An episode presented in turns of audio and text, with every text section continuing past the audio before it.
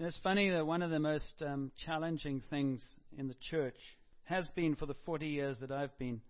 One of the hardest things in the church is to get us to believe or step out or take risks about uh, God being able to do today what He did long ago. It's one of the most controversial, divisive things. Among non Christians, I don't think it's a huge issue. But among Christians, it's a, a, an enormously divisive thing. And it's not that different from when Jesus was Messiah and he came on earth and he spoke into the synagogues and he spoke to the religious rulers of the day and the religious people of the day. And they, had, they, they were so used to expecting the Messiah that when he came, they didn't recognize him. They're so used to talking about God that the idea that God would actually talk back got lost. And you know, we are like them. It's not a it's it's not a negative. It's it's a it's just if I know that I have that tendency, then I can at least say, Lord, help me with it. If I insist that I don't, then I just remain blind, and I don't even know that I'm blind. You remember Jesus said, "There are many who call me Lord, and I'll say, Depart from me, I didn't know you." And I was reading an article this week by somebody who said, you know, we, we, we live now in a, a society where we want the blessings of God and we want the love of the Father, but the holiness of God and the fear of God is something we, we kind of dismiss. And we think He's changed. And there's a healthy fear of God that I know I need more of. Um, that just takes the wholeness of who God is. And so we're reading that story of Peter and John as they, you know, they had experienced Pentecost, been filled with the Spirit, and God didn't fill the disciples with the Spirit so they would stay in the upper room and worship Him.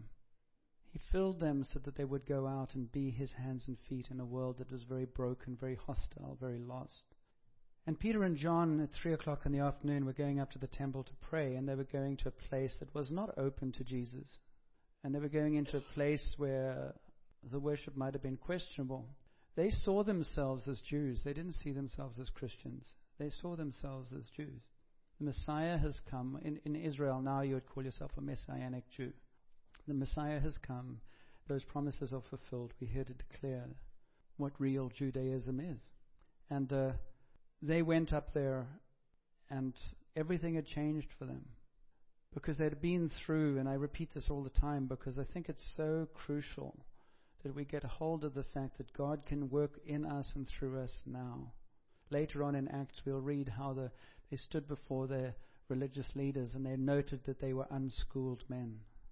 And sometimes we can lull ourselves into it's always tomorrow or it's next week or it's when this has happened before God. It's a lie because God is present now. Um, but He doesn't fit into our boxes, and so we have to get used to um, the way He changes. That's why it's relational. There's not a formula. You, you know, we, we want to pin down, well, how did Jesus heal people? And you go, but He did it differently every time, which is really irritating. And then we think, well, if you shout loudly, so we, you know, we have these little groups who go through these seasons of, or because Benny Hinn did that, or whatever. And there's a miracle somewhere. There's a, there's some way. There's some. For, if I can just find the formula, then it'll happen. Maybe if I shout loud, uh, maybe if I shout loud and declare that Jesus is Lord, that's going to change things. And it's not probably. What if we contain just the same presence that Peter and John did? If we have said, Jesus, I thank you that you died on the cross for me. I ask you to fill me with your spirit. And I go, Well, I don't feel any different. To which the Bible might say, So what? What would you expect to feel? What if he says you will only feel it as you give it? Or what if it's both ends? Sometimes you will and sometimes you won't. One of the keys to growing in faith is we'll get to know what the Bible says and then ask God to take your experience into where that Bible is talking about. In other words, um, if the Bible says that we will do greater things than Jesus, and he doesn't qualify it and say some will do, he says anybody can. Because it's the same Holy Spirit. So the Holy Spirit is like electricity. You know, it doesn't matter whether a child's holding it or whether an adult's holding it, it'll shock you if you touch a live wire.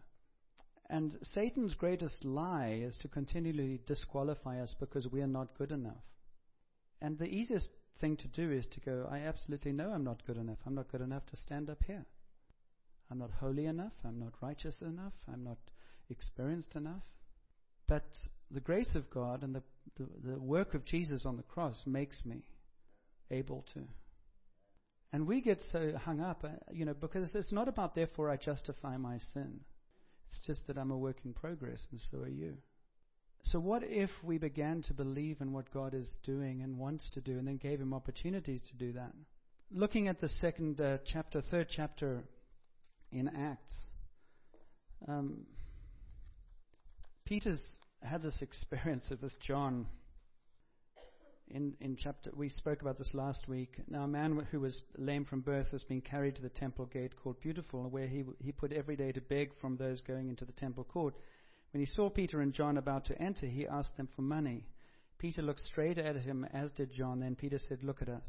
So the man gave them his attention, expecting to get something from them. Silver or gold I do not have, but what I do have I give you. In the name of Jesus Christ of Nazareth, walk. There's that children's song, walking and leaping and praising God. Taking him by the right hand, he helped him up, and instantly the man's feet and ankles became strong, and he jumped to his feet and began to walk. And then he went with them into the temple courts, walking and jumping and praising God. How cool is that? So we wrote a children's song about it. I grew up going to a Methodist youth group in my teens, and we sang that song many times. Never ever prayed for anybody to be healed. What's that about? And then we get bored and say, oh, you know, it's so hard to be a Christian today, and God, you know, we're just losing ground. But what if Jesus said, well, I've given you all that you need to make a difference, but you insist on carrying candles instead of my power. And you're not very excited about me either, so why would anybody else be? And when you have no power and when you have no passion, you end up just agreeing to water everything down to be acceptable. And you become an, an option. And if Christianity had been an option, Jesus wouldn't have been crucified. The other thing is then we start, I tried to write this in trail notes this week, then we start arguing with people and trying to persuade them with their, our heads. It never works. I mean, if those guys around the crucifixion and resurrection, I mean, intellectually engaged, they couldn't see it with their minds. So when Peter and John were filled with the Spirit and they went to the temple, that blind, that lame man had been there. Probably he was 40 years old. We read about in Acts later on. He, they walked past him many times. Why did why did it matter? What what changed this time? Mean, what if being filled with the Spirit and witnessed to the resurrection released the presence of Jesus in them? so that when they walked past a man like that this time, they saw him. Whereas before he was part of the furniture. He's just another beggar. And what if the Holy Spirit in us, one of the signs of knowing that we are followers of Jesus, He gives us eyes to see what we were indifferent to before? What if a witness to the Holy Spirit in us is not the songs we sing, not the amount of tongues we speak, but how we notice the poor and the lame. It's both and, but what if? And Peter and John had spent three years walking with Jesus, coming to the realization that nothing in them was very powerful. They had spent three years coming to terms with the fact that Jesus was unlike anyone they had ever met, and that they had in them nothing that could do what he did. All that he began to show them was there was another way, but also all began to, he began to show them was that in their own strength they could do nothing, as he could do nothing. And one of the things we often do is say, Well, I can't do that because I'm only human. And Jesus goes, Well, I know that. In consulting terms, they say, Why do you take off my watch and tell me the time? I know what you can't do. There's pretty much nothing you can do. And so we people who are weakened, who can do nothing in the name of Jesus, in our own strength, often use that as a reason why we don't do anything in the name of Jesus. Instead of saying, I can do nothing, but He can do everything. And then we go, well, how do you know that? Well, you've got to create opportunities to do something. But I might, he might, might, nothing might happen. So I'm afraid of looking stupid, so I won't do anything. And so our, our, our, experiential level of God's power and His presence is limited because of our fear. Rather than saying, silver and gold I don't have, but in the name of Jesus, get up and walk. But you can't say, in the name of Jesus, get up and walk until Jesus has done that to you. If you just think through Christianity, you will never say, in the name of Jesus, get up and walk. You'll say, get up and walk when you've been lame. And He said to you, get up and walk. And Peter, that's the good news, by the way. You see, these were the, the spirit filled disciples beginning to be released into the marketplace. Jesus probably didn't say, Oh, and by the way, tomorrow when you go to the market, you're going to see. The... He said, No, it's all relational. So as you go, so I will lead. As you go, so you will see. As you go. And that's a learning curve. It's a learning curve for all of us. I sat next, I mean, I'm telling this story to my shame. Well, I've got two stories to tell you this week. And they're all to my shame. I'd rather not talk about them. I was going home on, I think it was Thursday evening. It was about 8.30. Stopped at Whiskey Creek for an ice cream because if I get a small child ice cream at Whiskey Creek, it's finished by the time I get home, so Cheryl doesn't even know I've had one. it actually works perfectly. I eating the cone as I turn into the driveway. And I'm getting, getting out of the car to get this cone, uh, this ice cream, and this guy comes up to me, and I don't know if he'd been, I don't think he'd been drinking, but he was pretty down and out, and he says, uh, "Can you help me for, you know, five dollars to get to Port Alberni for my car or gas?" And so I opened my wallet and I gave him five dollars, and he thanked you, saying, I mean, he thanked me as if I'd given him a whole lot more. And he got the gas because I saw him getting the gas, but I drove off licking my ice cream, thinking, "Ah, you idiot." See, that happened again I would say, bring your car up, I'll fill it up for you. I said, ticked off with myself because I should have been, I wanted, to, I should have been generous and said, just not five bucks, the whole tank. But maybe ten years ago, I wouldn't have opened my wallet. I would have said, eh, you shouldn't have started on the journey if you couldn't finish it. And I'm playing squash on Saturday, and this guy's sitting next to me, and on Friday night, and this guy's sitting next to me. This might still happen. I'm just working up the courage. I'm just sharing with you to encourage you that what I speak is not always what I do because I'm also wanting to grow into stuff. But I believe it. And he was in a very serious accident where he was hit by a flying a car and went had brain damage and the whole lot. And he's recuperating. And he's talking to me because we're playing. I mean, we, we pl- we're sort of rotating around, so we're sitting on the bench. And, and he's talking about you know the slow recovery and the brain damage and stuff. And he's a little bit slow and stuff. And there's part of me that's going, well, why don't you just pray for him? And the other part's going, nah, and that's the part that won this, this time. But I've had these encounters before in the squash club, and eventually, if I talk about it, I do it. So I'm just saying, the, the, you know, I'm not willing to settle for my fear. Um, I'm not willing to go, no, how will I ever know Jesus is going to work with power unless I give him the opportunity? And so all I'm saying is that I think for James and John, they wouldn't have gone cold turkey into the temple gate. It was three years walking with Jesus. Three years of coming to terms with their own inability to do anything. Three years of experiencing much more than we will experience in sense of we often, you know, hedge our bets and we hide our sins and we, we don't confess to one another and we try to be this stuff. And so we take 20 years to do what could be done in three years. And Jesus works with them until he says, now go. James, uh, Peter, Peter, go. Do you love me? Go. Feed my sheep. Feed my lambs. Here's the power to go with you. And so they get boldness eventually. That is amazing. And so, and Peter is under no illusions because he's already been broken. You know, somebody was writing an article this week too. It's, it, you know, when Peter, I love that phrase in verse 11. While the man held on to Peter and John, all the people were astonished. This guy's standing for the first time and he's, he's holding on to them. And they're amazed probably, and he's amazed. But whereas maybe three years ago Peter might have gone, I'm the rock. I rock. Anybody else want to be healed today? I mean, that's what we see on TV quite a lot. He doesn't do that. He's humble. All the people come around him. Can you have my autograph? Can I have, let's take a selfie. And he says, fellow Israelites, why does this surprise you? Why do you stare at us if by our own power or godliness we had we had made this man walk. I mean, he is so not into himself at this moment. It's so unlike Peter. It must be God.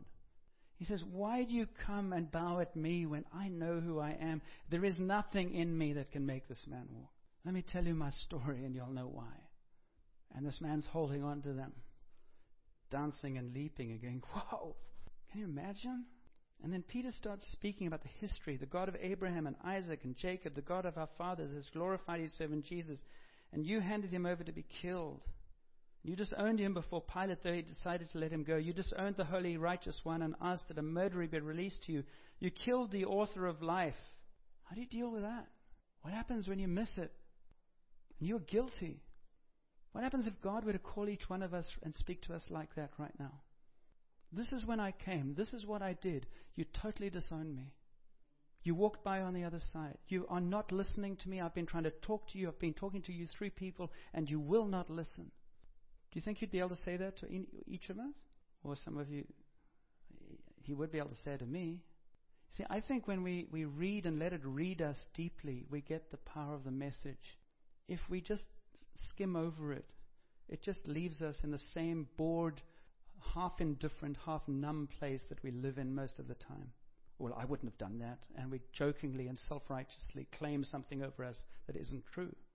Because if you don't get this point where he says, You killed the Messiah, you actually put him to death. He, we have been talking as Jewish people for years and years and years and years, a thousand years about the coming of the Messiah. We keep on proclaiming him. We go up to Jerusalem for festivals. We say, Let him come. And he comes and we don't recognize him.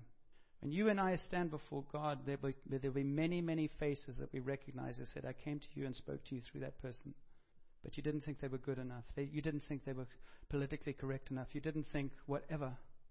I go, oh, but God, I didn't know. And by the way, I spoke through you to these. And also say, I didn't know. And Peter's, he's setting them up. Because you've got to hit this one hard. You killed him. But then there's that phrase that's in the Bible, but God. But God. You killed the author of life, but God raised him from the dead. So how about that? You're not big enough to kill God. He's not subject to you to the degree that you can wipe him out. He rose from the dead.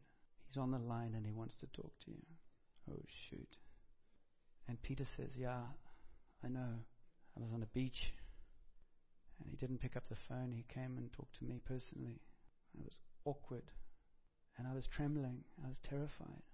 I lost my mind. I put my clothes on and jumped in the water to, to get to him, but I was so scared.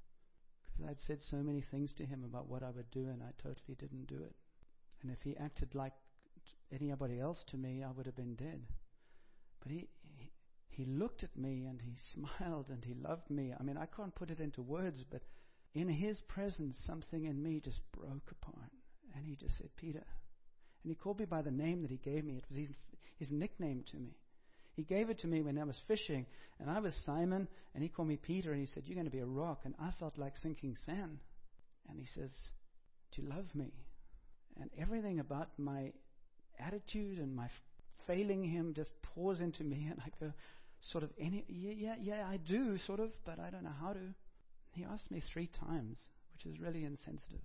But each time he just squeezed me tighter, and he said, Peter, do you love me? Feed my sheep. And I go, how can you call me to feed your sheep when I'm just so screwed up? Because I'm going to be in you, and you're going to be a different Peter. And all this brokenness you're allowing to go through with me, I love you for that. Because you're going to be a powerhouse. You're not going to recognize yourself. And people are going to talk about you and give sermons about you in churches for the next 3,000 years. But you have no clue of what I'm going to do. What I have to do right now is just capture your heart so that you'll do anything like I've done anything. And Peter says, Yes.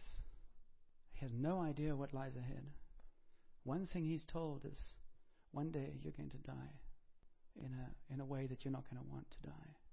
And when the time comes, maybe 20, 30 years later, Peter remembers that and he says, Crucify me upside down. I'm not worthy to die like Jesus.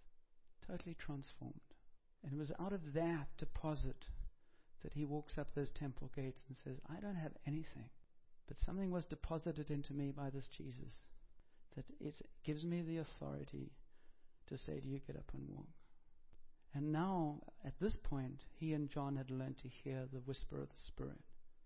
But God, I wouldn't be here but God. If it was left to me and what I did but God. I wonder how many of us are living on the wrong side of the but God. I wonder whether you remember that I showed you that video about, you know, but, the big buts. If we live in the world of our big buts rather than but God. If we live in the world of all the things that disqualify us, which is what Satan uses to keep us there, instead of saying but God and stepping into what he's done through Jesus. That's our only hope. That's why the resurrection is powerful. There are lots of verses in the Bible. You meant evil against me, but God meant it for good. My flesh and my heart fail, but God is the strength of my heart and my portion forever. Jesus looked at them and said, With man this is impossible, but with God all things are possible. But God demonstrates his own love towards us, in that while we were still sinners, Christ died for us. Eye has not seen nor ear heard the things which God has prepared for those who love him, but God has revealed them to us through his Spirit. But God demonstrates his own love for us in this while we were still sinners, Christ died for us. The wages of sin is death, but the gift of God is eternal life in Christ Jesus. But God chose the foolish things of the world to shame the wise. Paul writes to Timothy, I am suffering even to the point of being chained like a criminal, but God's word is not chained. This was the small beginning of the Christian church. People who had learned through their own experience of themselves and of God that God is more trustworthy and more powerful than I am, and therefore that is what I'm going to lead by. You see, if we just live in our heads, we don't have courage. We have a theory, we have a rationalization. But somebody said uh, the brave have stories. They have stories about what God has done. And I believe what God wants to do among us is just encourage us to, to, to step out into the but God situations. But, and with that, understand that He will also bring us to the end of ourselves in order that we can know who He is. That's why, as a church, we, we, we practice praying for healing and ministering healing in season and out of season because God will demonstrate who He is. And people often poo poo it and say, well, why bother with that? And he said, well, because if you're sick, healing is pretty cool. We also live in a culture that has so thrown God out that they've cursed, we've cursed one another with labels. We live under labels of our conditions now. We live under labels, so many labels, because we have no hope for anything else other than, as the drug counselors call it, harm reduction. So you live under the curse of your affliction. And Jesus says, But I've come to set people free. And we say, Well, I've never seen it, so I don't believe it. He said, Well, why don't you actually read the scriptures, then start saying, God, use me, and then start laying hands on people and praying for them. But when you're praying for them, also remember that He's called you into community so that you actually grow in yourselves and your own character so that you don't become more of a problem laying hands on people than their, their addiction. That's called humbling yourself and learning and being trained so that you actually discern rather than praying out of your need and destroying other people because of your so called passion. It's very popular today to, to fast circuit into ministry and do more damage. That's why I always try to balance this out. Peter and John spent three years with Jesus. Paul spent 14 years in Tarsus. It's, it's this whole thing of doing it together, working it out together. I wanted to, you know, I think the way the church grew and the way God began to release His Spirit was through people meeting people, meeting people one at a time. And um, I was just reflecting on that and, and reminded of Heidi Baker, who, who said, Stop for the one. You know, Peter and John went into the temple where everybody was talking, and they stopped for the one.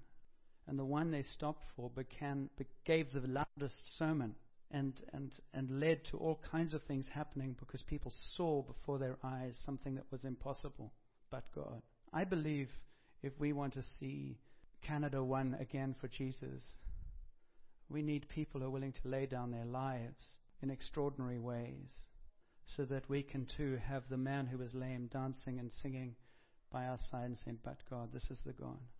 You see, if my hand and arm is around somebody who's been lame and they walk, I can go into every religious group in the planet and say, But Jesus. It's not about being judgmental. Because Peter, in the end, said there is only one way to God, and that is through Jesus. It's not about being judgmental. It's just saying, when you've got the Cadillac, why settle for the fill in the blank? Let's listen to Heidi Baker. She just gives a short account of you know, her stopping for the one. Don't you wish it were more complicated? I mean, I tend to complicate things when I don't want to do them. And this is not, this is not a, st- I'm not going here because of trying to get anybody feeling guilty. I mean, if guilt comes, then it's conviction, it's not guilt. I mean, I think we should feel guilty in some ways. But it's not a guilt to paralyze us, it's a guilt to motivate us. It's actually saying, Lord, I do live a very comfortable, protected life, and I want to grow. I want to be the one who stops. And I don't want to be the one who stops and says, I don't know what to do, I have nothing. I want to live. We, you see, we talk about an identity of sons and daughters of the King of Kings. So, what if the sons and daughters of the Kings of Kings stop all the time? And what if they actually give away what they have? And what if it looks like something? I love that phrase. It's challenging. It looks like something. It's not just I'm going to pray for you. It's how much do you need? Fill up the tank. Don't be so stingy, John. You're buying an ice cream and it's half of the cost of what you're giving him. To, I mean, I just thought of that now. It's even more embarrassing. I mean, give me a break. Oh, I should have filled up the tank and bought him an ice cream and said, God loves you, man. He, he met me and he filled my tank up. I mean, maybe that's it. Jesus loves me. He filled my tank up. I'm paying it forward. I can't afford it. I can't not afford it. Let's not pray for this valley anymore. Let's do it. And how do you do it? I just become somebody who starts saying, Lord, give me eyes to see. Give me the humility to be hungry. Let me be present so that other people can be blessed rather than I'm always going to be blessed. Let love look like something. Let's stand. Let's ask Him to give us what He gave Peter and John. You can't get the revelation of God's goodness without the revelation of your emptiness.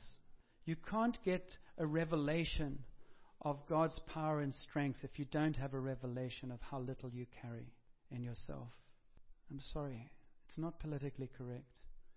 It's about we have to die so that He might live, and that's a process that goes on forever and ever. But God. So every time we're aware of our weakness, aware of our sin, we confess it to Jesus. We confess it to one another. And then we go, but God. So, Father, we confess to you. What do you, you tell him what you want to confess? What do you think? What's he raising up for you? You'll know what it is, by the way. Just, just tell him. Father, we just confess the parts of us that don't want to get our hands dirty. We confess whatever it is we need to. We're selfish. We guard our time, our possessions, our hearts. Forgive us where we've made our weakness or our poverty bigger than you are. Somebody was writing about despondency because of Britain leaving the you know, European Union and said, But God is greater. He's greater. There's more of Jesus to cover my fullness of sin is not as great as Jesus' fullness of goodness. So give him whatever he's asking, because he might be saying to you this morning, give, give me this thing that's getting in the way. And Father, we again, we just break lies that we believe that we can't do it, it will never happen in our lifetime. We're not ready, we're not educated, we're not rich enough, we're not poor enough, we're not this whatever. Whatever it is, we just give it to you. And then ask Jesus to give you what he has for you. Silver and gold I don't have. For some of us, he might say, Silver and gold I have. It's your lucky day. I'm going to bless you. So he does all kinds of things, you know, and silver and gold looks like love sometimes. Father, I pray that you release in each of us courage. Release in us eyes to see the lame, eyes to see the, the men and women around us who have become insignificant. We ask you to give us eyes to see how you see one another, eyes to see what we've become jaded by or discouraged by. Just give us your eyes, Jesus. And we ask you to forgive us when we walk by the lame and the blind and the crippled and all those people and and we talk about how they should have done this or should have done that and and it somehow justifies our walking by and we just say, Father, enough. Holy Spirit, fill us with your presence. Give us opportunities this week to at least be aware of it when, like I was, aware of it when I'm saying no. Because that's more aware than I was a year ago. Aware of the opportunities and aware of my response, and then aware of your, your grace to help me try again. So, Holy Spirit, will you fill my brothers and sisters with your presence this morning, with your power, with your passion, with all that we need to be salt and light in a broken world. And I pray for that day when we have testimonies and we're lining up to talk about what God has done through us, how God has healed, how God has blessed. Give us eyes for the world around us. Everything Jesus has, He has given us. And everything Peter and John carried, we carry. What is Jesus giving you?